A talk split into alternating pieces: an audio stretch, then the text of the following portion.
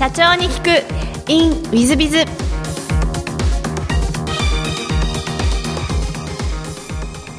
本日の社長に聞く in ウィズビズは指定服指定学生服のない学校の生徒さん向けに学生服を販売しているという大変変わった好みという会社様の相浦社長様です。えー、先日はマツコ・デラックスさんがやっているマツコ会議もご紹介された企業様で、まあ、大人気、えー、高校女子高生男子高生に大人気の、えー、会社様でいらっしゃいます、えー、まずは相浦社長様の経歴の方をお話しさせていただきます。昭和48年妙高市これ新潟県の妙高市旧荒井市にお生まれになっていらっしゃいます。えその後平成12年に妙高市で、え創業され、えー、平成19年には東京の原宿で、えー、制服専門職好みをオープンし、えー、今では大人気ということになっていらっしゃいます。平成26年は上海の高島屋でも販売開始をされていらっしゃって、えー、経済産業省の頑張る中小企業300社にも選ばれる、えー、企業様でいらっしゃいます。本日はよろしくお願いいたします。よろしくお願いします、えー、では最初のご質問なんですがご出身は新潟の妙高の方でいらっしゃいますが小学校中学校時代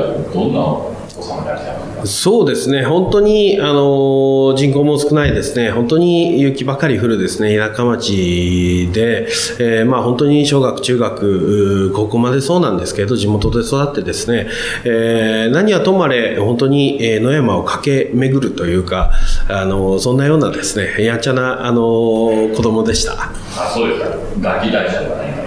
まあ、ガキ大将とはまでは言わないですけれど、まあ、いろんなことをやってですね、えー、いろいろお叱りをいただいたふうな感じですね。そうでいらっしゃいますか？えっ、ー、と、高校時代もそういうやんちゃな感じでいらった？そうですね、高校に入ったらだいぶですね、そのやんちゃも薄れてきたかなとは思ったんですけれど、あやっぱりやりたいことが高校から少しずつ変わってきたかなというふうに思っております。高校の時のやりたいことっていうのは何かある？やっぱりスポーツがまずすごい好きで、えー、今まで中学生までは、まあ、スポーツも一生懸命やって、まあ、比較的、あの、スポーツとしても強かったんですけれど、あの、熱中するっていうのに、えー、まあ、ハマっていったのかなと。まあ、部活以外にもですね、えー、自分でやった、やっぱり雪国なんで、スキーなんかにはまり込んでってですね、もうなんか、勉強そっちのけで、そればっかりやってた感じがしますね。そうですか。スキーは、えっ、と、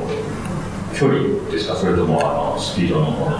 もうアルペンスキーでですね、あの本当に、えー、一番行った年なんかは、ワンシーズンに100日くらい、スキーに、まあ、出かけていったと。朝行ったらもう、本当に夜まで帰ってこなかったっていう。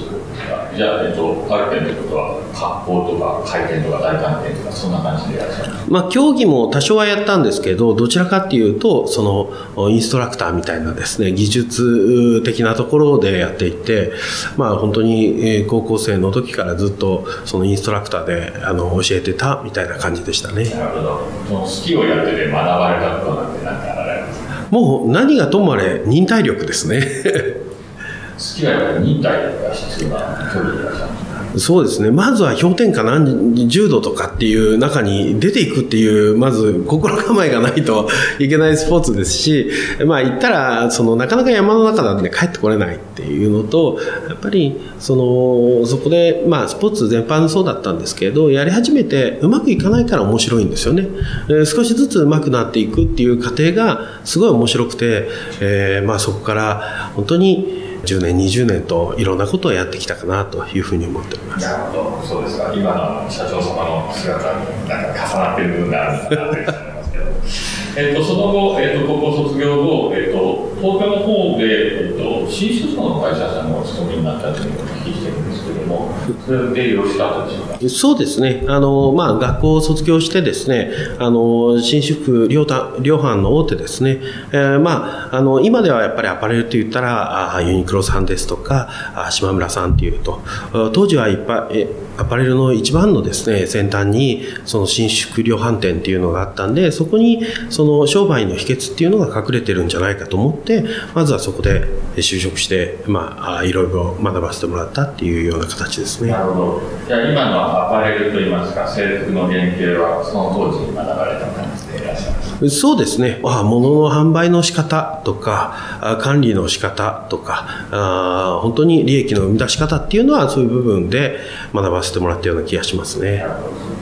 その後、えーと、平成10年に、えー、宮古市の方でご創業されてるんですが、創業に至るなんかこう経緯といいますか、そういうのあられたんですよ。そうですね、えー、当時ですね、まあ、本当に紳士服でやっていた時はあのまだあまだアパレルって、えー、実はノルマがあったり、えー、報奨金みたいなものがあったりですね、えー、してた時代なんですけれど、えー、周りの同期よりものすごい売るんですよねそれもその何倍っていうくらい、えー、売れるとでもやっぱりその評価されるのはあの 1. 点何倍と1.1 1.1倍とか1.2倍と、えー、やっぱり自分のその実績に対する評価っていうのがまだまだ寂しいなとも思いましたし、まあ、独立志向も非常に初めから強かったんでいつしかっていうタイミングはもうそのそろそろなんじゃないかっていうのは常に思っておりました。なるほど。入社されて何年目ぐらいですか？4年目にそうですね独立したいって言って、まあ、そこから少し修行もさせてもらってるんですけれど。早いですよそうですね、えー、本当に、まあ、学校にですねやっぱりいた学生の時からですねやっぱり僕のルーツはですねその大阪におじおばがあの、まあ、婦人服店の経営してたとやっぱりそれを見てですね自分の家庭とその全然違うなといややっぱりこういうことをやってもっともっとなんかあの田舎にだけいるんじゃなくて、えー、広いところで勝負がしたいなと思ってたんでまあ早い方があのいいんじゃないかと。いうふうには思ってました。えーと、大変びっくりな話ですが、えーと、もうちょっとだけお聞きしますと、その新宿区の会社様でも、えー、大変成績を残されたということなんですが、やっぱりあの営業力がもともとあられたいらっしゃいますか？まあ、そうですね、本当にお客さんに物を販売するとかっていうのがすごい好きだったんで、実は東京、まあ、都内でですね、あの本当に有名なですね当時、えー、電気屋さん、えー、で僕一日にですねウォークマンの販売を担当してたんですけれどウォークマンですね昔の紳士服じゃなくて紳士服じゃなくて電化製品なんですけれど、はあ、それ一日に僕過去で最高でですね一人で400台売ったことがあるんですよね。はあすごいですね。400台、そうなんですよね。1日にウォークマン2万円、3万円するんで、800万とか1000万1人で売ったと。もう本当に物を売るのがその大好きで何を伝えればっていうのがなんかその生まれついて持ってたのか、まあ、何かしらでどこかで覚えたのか、まあ、そういうのがあったんでやっぱり、えー、商売っていうのがすごい僕の天職なのかなっていうふうには思ってたんですよね。いやすごいですよ。なんでその400台の売れた時の分析があの一台一台その売り上げって個数が書いて誰々って書くんですけれど、まあ、その一台一台接客しててもですねもう全く200台が限界なんですよ。どんなにやっても、まあ、普通の人200台もあんまり売れることはないんですけれどでももうこれ以上売るためにはあのたまたま当時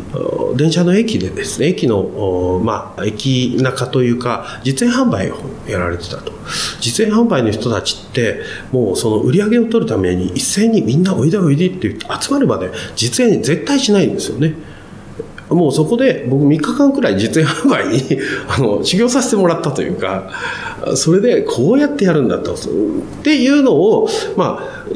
電化製品屋さんで取り入れてもう1回の販売の接客でもう10台売れればいいじゃないかと。それを、まあ、あの本当に10回繰り返せば100台ですし、まあ、40回繰り返せば400台だっていうような感じだったんですよね。まあ、その接客方法がいいのか悪いのか怒られたこともありました。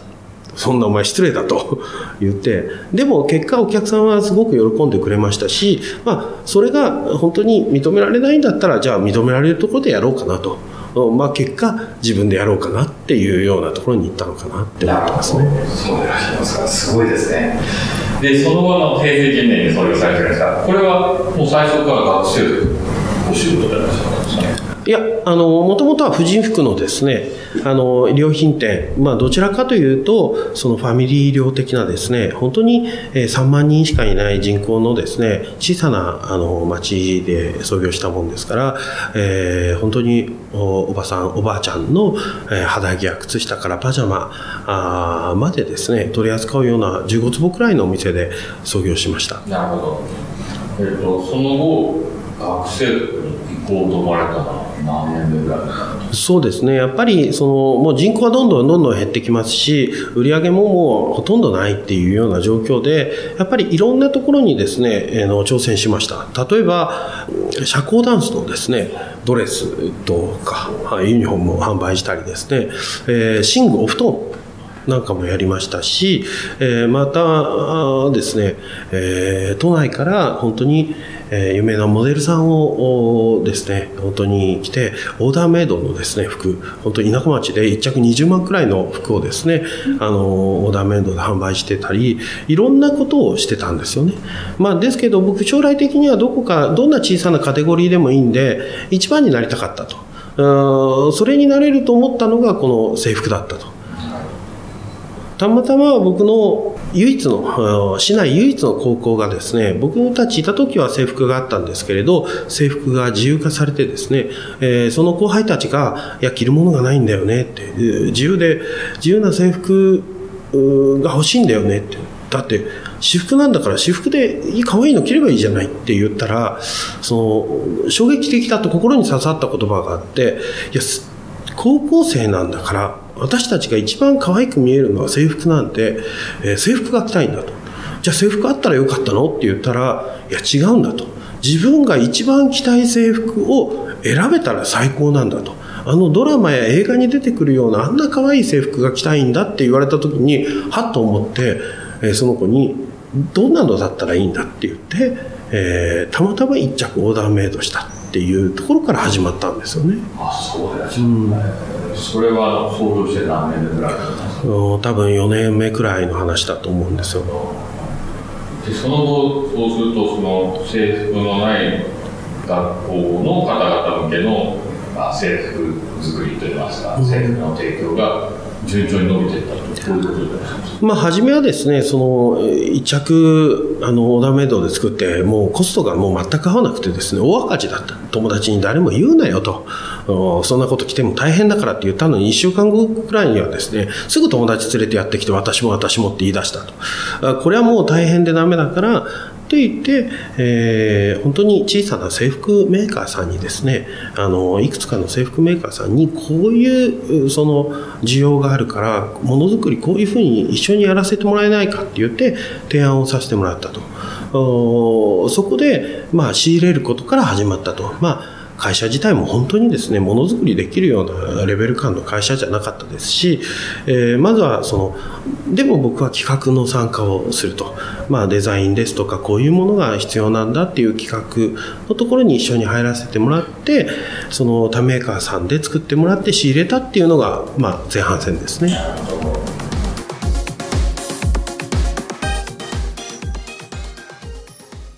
3分コンサルティング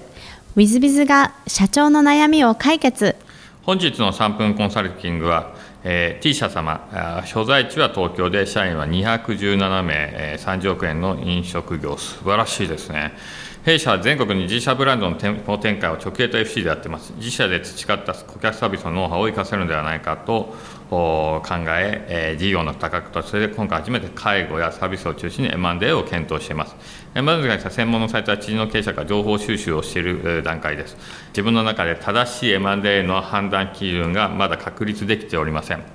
えー、新谷社長は多くの経営者の方とお会いし、M&A に対しての見識も豊富でいらっしゃると思います。買収するにあたって不利有利なタイミングが見落としがちな点、気をつける点など、とにかくこれを押さえておくべきだというポイントを何かお一つでもご教授いただきたいですということでいらっしゃいます。素晴らしいですね、M&A。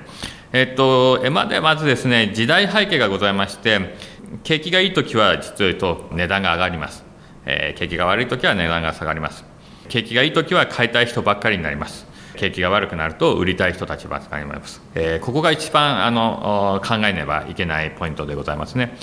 リーマンショックの後なんかはまあ売りたい人ばっかしで値段が本当に安かったです。えー、値段の付け方はですね、大体営業利益プラス、いわゆる、えー、減価償却の費用の3年分から5年分なんていうのが今の時代だと思います。当時リーマンショックの後だと1年分ぐらいからまあ1年半分ぐらいで、え、売り買いなされてて非常に安かったです。それが今では3年半分ぐらいから5年分ぐらいで売り買いでございますので、まあまあ倍から3倍ぐらいの値段で売り買いというふうになってます。なので、その点で今このタイミングで本当に M&A をして買っていいのかというのが一番のポイントですし逆に言えば買った以上はそれと同等の収益をちゃんと取り返しに行かなきゃいけないので、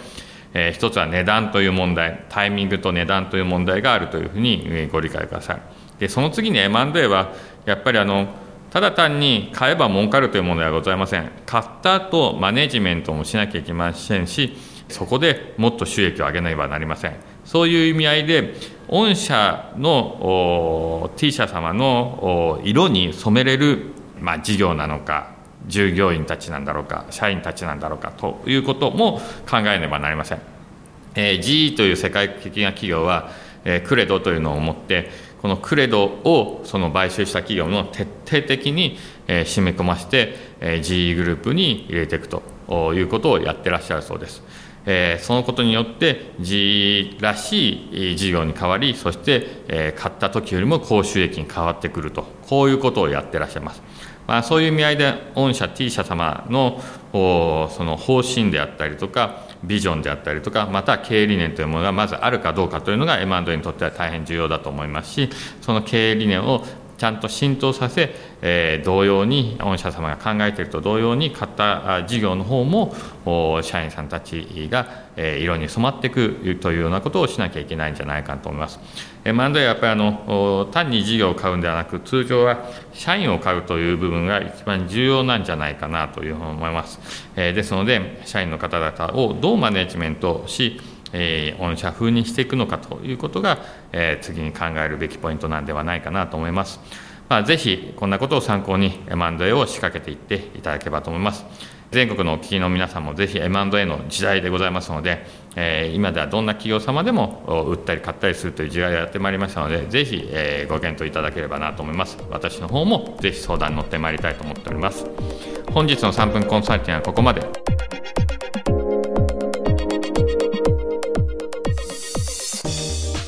最後までお聞きいただきまして誠にありがとうございました。本日のポッドキャストはここまでになります。また来週お楽しみに。